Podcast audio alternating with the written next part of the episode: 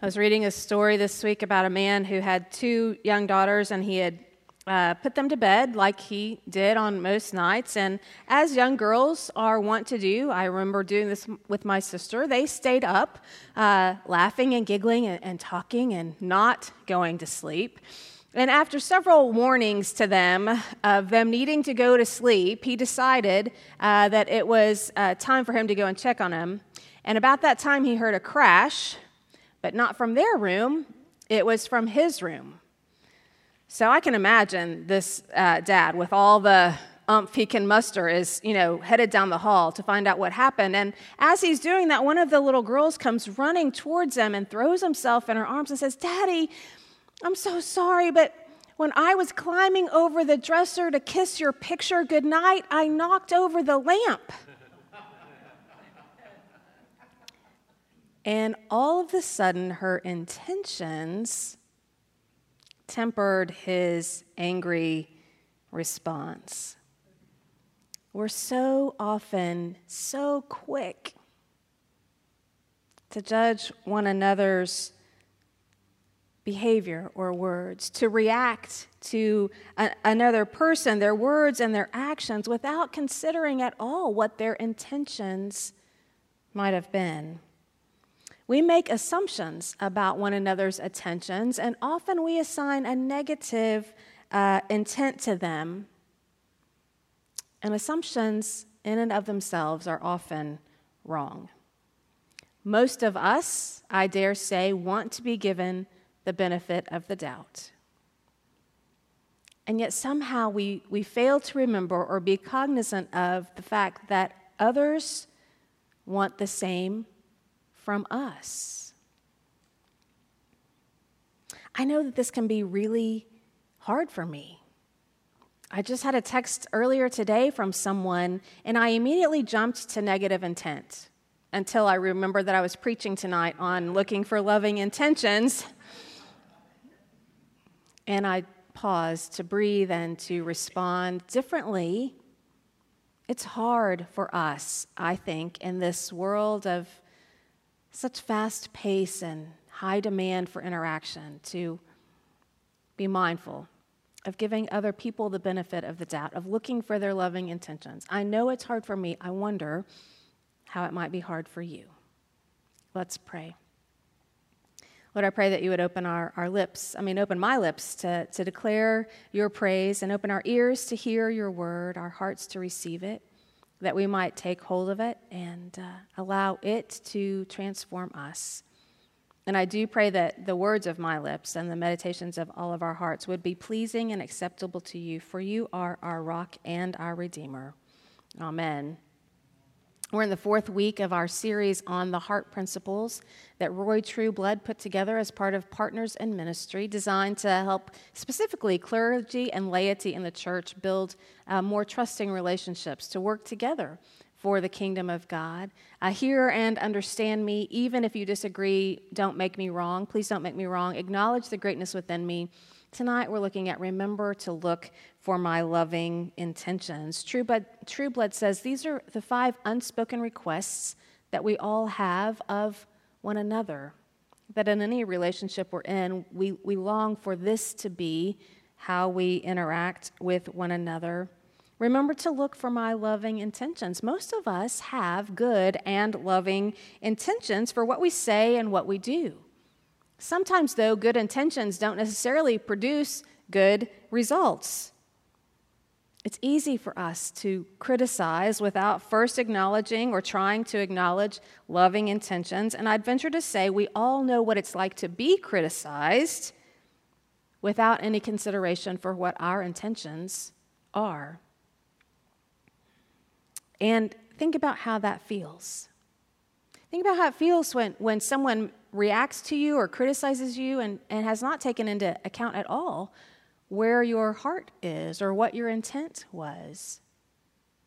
I know for me, it's easy to feel angry and hurt and frustrated. I feel misunderstood. I can feel dismissed. And when that happens, if someone's being critical of me in that way or making assumptions about my intent, I have a couple of choices. I can either uh, continue to take a stand and insist on being heard, Or I can launch an attack back at, at you uh, for criticizing me and not seeking to understand me or look for my loving intentions. Or I can just withdraw from the conversation or from the dynamic and, and internalize that anger and resentment. But I guarantee you that the next time you interact with me, that's going to be right there too, right? We know what it's like to feel criticized without someone taking into account our loving intentions or our heart in the matter. Now, to be sure, not all intentions are good and loving, but we have to be careful, especially careful, about attributing evil, unloving intentions to other people simply because we don't understand their behavior, or because we've been hurt by their behavior, or because they have a different opinion about something than we do. Just because of those circumstances does not mean that their intent is evil or bad. So we have to exercise caution in what we declare as evil intent. Living from the heart means we're looking for the loving intentions before jumping to conclusions. Being committed to looking for loving intentions doesn't mean that we are going to reach agreement on all the things about which we disagree. Looking for loving intentions does not mean that we're going to reach agreement on all things because we're not going to. We are different from one another. We are created as unique individuals with gifts and graces and talents and personalities, and uh, we have our own lives that, that we live. We're, we're created in that way. And we're also created to be part of the whole body part of all humankind, part of a larger picture than just our individual differences, even though we're created with those individual differences as well. I hope these verses are starting to feel familiar to you. From Paul's letter to the Ephesians, I, therefore, the prisoner in the Lord, beg you to lead a life worthy of the calling to which you have been called, with all humility and gentleness, with patience bearing with one another in love, making every effort to maintain the unity of the Spirit and the bond of peace. There is one body and one Spirit, just as you were called to the one hope of your calling, one Lord, one faith, one baptism, one God and Father of all, who is above all and through all and in all. Speaking in, in some ways to that sense of harmony that, that Paul was praying about different notes, different expressions of that music, but in harmony together. Bearing with one another, making every effort to maintain the unity of the Spirit and the bond of peace. We love that when people do that for us. but when it's ours to do, sometimes we just get tired, right? It may, it maybe I'm not the only one who, some days at the end of the day, you just think, Lord, I, really? You want me to uh, bear with one another still? Like I've been bearing with one another all day. You still want me to continue doing that? Yes. The answer is yes, right? This is hard for us. But I don't know that it's supposed to be easy. We're called to be different from the world around us. We're called to be different from the world in, in which, in the world, it's every person for themselves. In the world, if you punch me, I get to punch you back. In the world, whoever has the most power is the one who wins. In the world, being right is often more important than being in right relationship. In the world, love is primarily grounded in how it benefits me. And we're called to love differently. We're called to live differently. We're called to love as Jesus has commanded us. In the Gospel of John, Jesus says, I give you a new commandment that you love one another. Just as I have loved you, you also should love one another. By this, everyone will know that you are my disciples if you have love for one another. Jesus was the heart principles before there were heart principles. Jesus healed the sick and fed the hungry and ate with outcasts and sinners and sought out the least and the last and the lost and preached good news to the poor and freedom to the oppressed. Jesus built relationships with people in which the people felt like they were seen and heard and understood and loved. And when you get to that place where you feel like you are seen and heard and understood and loved, then you can hear the truth. But it's hard to hear the truth from anybody if you don't feel safe in that space, if you don't feel like you're seen or heard or understood or loved for who you are. Jesus speaks truth to all of these people that he encounters, but he does so after building relationship with them in which they know Jesus' intention and they feel that relationship of being known and, and being heard and being seen. It's hard to know, it's hard to remember that. We, we want that for ourselves. We want to feel that way. And sometimes we forget that other people want to feel that way from us. Looking for loving intentions is one step in doing that. John Wesley uh, preached a sermon back in 1750 called The Catholic Spirit, the little c, Catholic, which just means uh, the, the global church, the, the whole body, uh, more ecumenical spirit. Not, it's not, he's not talking about the Roman Catholic, capital C church, but little c, Catholic spirit, and how to stay in relationship with people with whom you disagree, specifically within the body of Christ. For sure, John Wesley insisted on the essentials of faith as found uh, primarily in the creeds of the early church about what the church believes, about who the church is.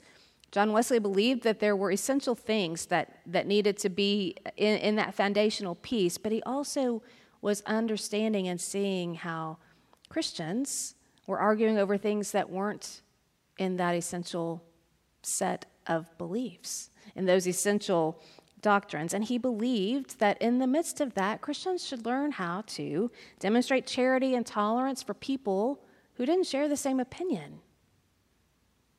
Even when we're grounded in the same essentials of faith, we don't always share the same life experience or the same opinion or the same thought. John Wesley was clear that there were certain things that we hold on to, and he was also clear about how we treat one another. There's a sermon in, uh, in this sermon, there's a scripture out of 2 Kings 10 15 when the king of Israel, Jehu, is speaking with Jehonadab, and he says, If your heart is as my heart, if you love God and all humankind, I, oh, this is John Wesley, I ask no more, give me your hand out of that text, out of that um, Old Testament story, right? We're not going to agree on everything. But if your heart is as my heart, if your heart is as, as true to me as mine is to you, if your heart is as mine, if you love God and all humankind, give me your hand. Let us be partners together in building the kingdom of God for the sake of the kingdom of God, for the sake of the love of God. John Wesley has a whole list of questions in that sermon about uh, what it might look like for our hearts to be the same and to agree. But even within the body of Christ, John Wesley understood we know that we're going to disagree, to have different opinions, different experiences, different perspectives. The question is how do we live together in that? How can we partner with one another for the kingdom of God? Out of this sermon, John Wesley had a number of things. First, love me for who I am. In our relationship with one another, love me for who I am. Not the general kind of love when you say, Yeah, I love everybody. No, love me more specifically than that for who I am. Love me with a very kind affection as a true friend who sticks closer than one's nearest kin. Love me as I am. Love me with a love that is patient and kind, with a love that is not irritable or resentful about my follies or infirmities. We're all part of humanity, all part of the fallenness of the human race. And yet we're put together in this time and this place to be the body of Christ. So, first, love me for who I am. Second, commit me to God in all your prayers. Out of Ephesians 3, John Wesley writes, Wrestle with God on my behalf, asking him speedily to correct what he sees wrong in me and supply what is lacking in me. Pray that the love for God and all humankind will be poured into my heart in larger measure. So love me for who I am, but pray for me. Commit me to God's care and God's mercy and grace. Thirdly, awaken or provoke me to love and good deeds out of Hebrews 10. Help me amend my faults, strengthen my weaknesses, build me up in love, and make me more fit for the Master's use. Love me for who I am. Commit me uh, to God's care. Pray for me that God's work might be done in me. Provoke me, encourage me to love and good deeds. And then, fourth, love me not only in word, but in deed and in truth. Don't just tell me that you love me. Don't just tell me that you love God and therefore you love me. Our actions have to reflect our words, or our words are meaningless. Our actions have to reflect our words, or our words are meaningless. Sometimes in relationship with one another, we, we say one thing even if our intentions are different than that. And we say one thing and then we turn around and act another way. That's not love. That may be the way the world loves, but that's not how Christ loves. If your heart is as my heart, if you love God and all humankind, then I ask no more, give me your hand. We have to be grounded in love. Grounded in love. Somehow, as the body of Christ, we have to figure out how to do this. And this love is the agape love. Agape love, which is that sacrificial love that is always seeking the other person's highest good in the midst of arguments over who's right and who's wrong and are you on my side or not on my side, sometimes we forget that this agape love is really seeking the other person's highest good. It's a sacrificial way of loving. Somehow, as the church, we've got to figure out how to love one another with this agape love and also then allow that to be the lens through which we see and relate to one another. You know, at a, a time in our nation, and in our church where relationships are of utmost importance. And they also are at breaking points. We're tearing each other apart. We're creating division. We're uh, putting others in camps. We're dividing up into us and, and them. And have you ever noticed that whatever side we're on, that's the us, right? And, and the other side is the them or, or, or the other.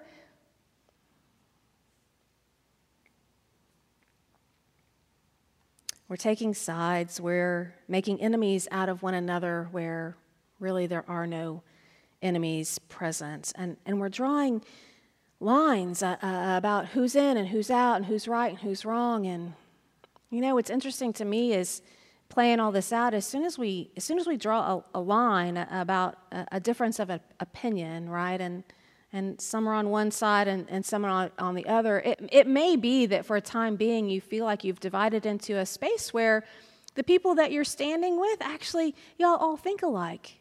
We all think alike. We all agree. Everything is so great. But do you know what happens eventually? There comes something else to think about. And all of a sudden, those of us who are like minded on this side of the line we've drawn, we don't agree on a new thing. And in fact, ironically, on the new thing, we agree with people we just kicked out on the other side. It is, an, it is a never ending, vicious cycle of somebody needing to be right and somebody needing to be wrong and somebody needing to be in power over someone else. And I have a hard time finding love in the middle of any of it. We're in a time in which the lens with which we see one another is not love, but it is suspicion and fear and anger and mistrust. And we think that we are right and the other is wrong, therefore the other should change. Yet the way the love of God works is that it changes us first. Paul writes later in that chapter to the Ephesians Put away from you all bitterness and wrath and anger and wrangling and slander, together with all malice, and be kind to one another, tenderhearted, forgiving one another, as God in Christ has forgiven you. Therefore, be imitators of God as beloved children and live in love as Christ loved us and gave himself up for us, a fragrant offering and sacrifice to God.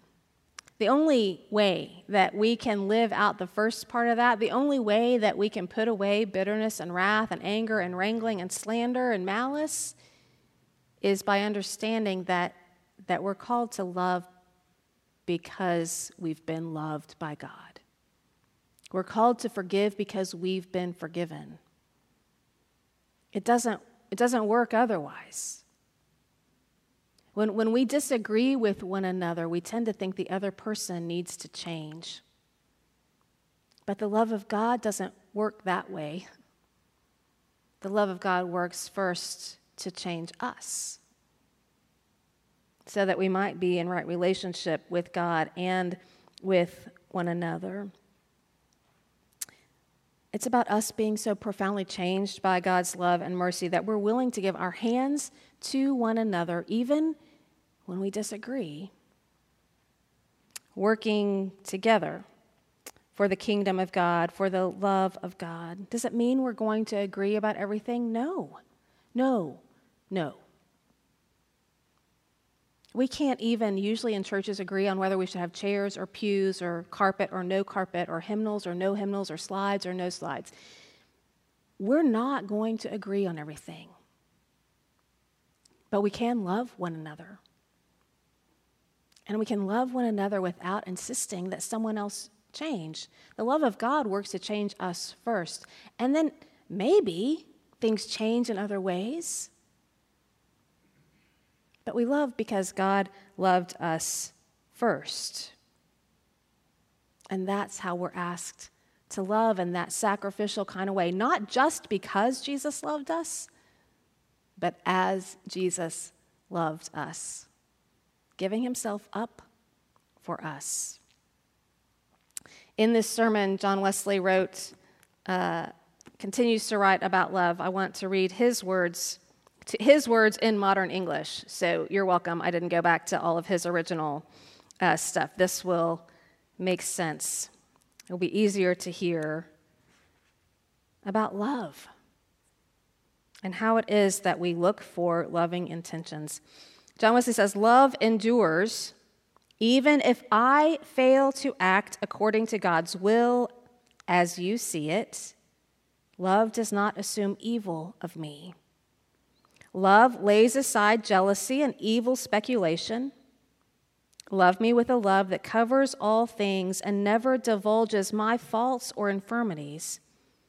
Love believes all things, is always willing to think the best, and puts the highest construction on all my words and actions. Love hopes all things, either that the evil reported, the evil thing reported was never done, not done under the alleged circumstances, or at least that it was done with good intention or during the sudden stress of temptation.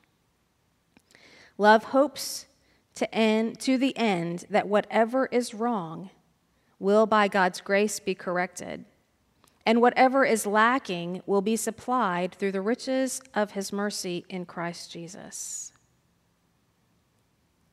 We're invited to look for one another's loving intentions. We're invited to look for the love of God in one another, even in our disagreement, so that we might extend our hand to one another. That verse out of the Gospel of John, did you, did you hear what the end of it says? Just as I've loved you, you should also love one another. By this, everyone will know that you are my disciples if you have love for one another. If we say we're following Jesus, no matter where we land on an opinion, if we say we're following Jesus, the only way that anyone's going to know that we're following Jesus is in how we love one another. Look for my loving intentions. Someone in your life needs you to look for their loving intentions. I wonder who that might be.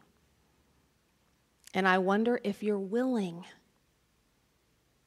if you're willing, with all gentleness, with humility, to look for someone else's loving intentions before criticizing them for being wrong, or for getting in your way, or for disagreeing with you. We have a long way to go. The world needs us, our nation needs us as followers of Christ to choose to be grounded in love and to let love be the lens through which we see one another. The work is hard, but it's ours because God loved us and supplies all our need in mercy and in grace so that we can, together, hand in hand, be part of building the kingdom of God. Let us pray.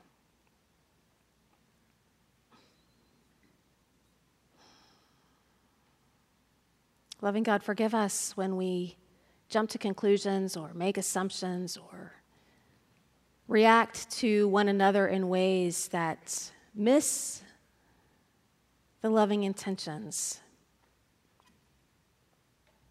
Show us what it means that you love us, that you have forgiven us, and that you ask us to love and forgive one another. Give us spirits of humility and gentleness and, a, and willingness to choose love, knowing that you have loved us and that only by that love can we love one another. We see the broken world all around us. We see the miscommunication. We see the hurt. We see the anger. We see the lack of trust and suspicion. We see the division of us and, and them. Lord, help us find that place where we are seeking to love you with all that we are and loving our neighbor as ourselves. And in that, allow us to be willing to reach out our hands to one another for the good of your kingdom, for the good of your love at work in us and through us. We want our words and our actions to reflect that love with integrity and with congruence in a way that the world comes to know your love through us. We pray in the name of Jesus Christ. Amen.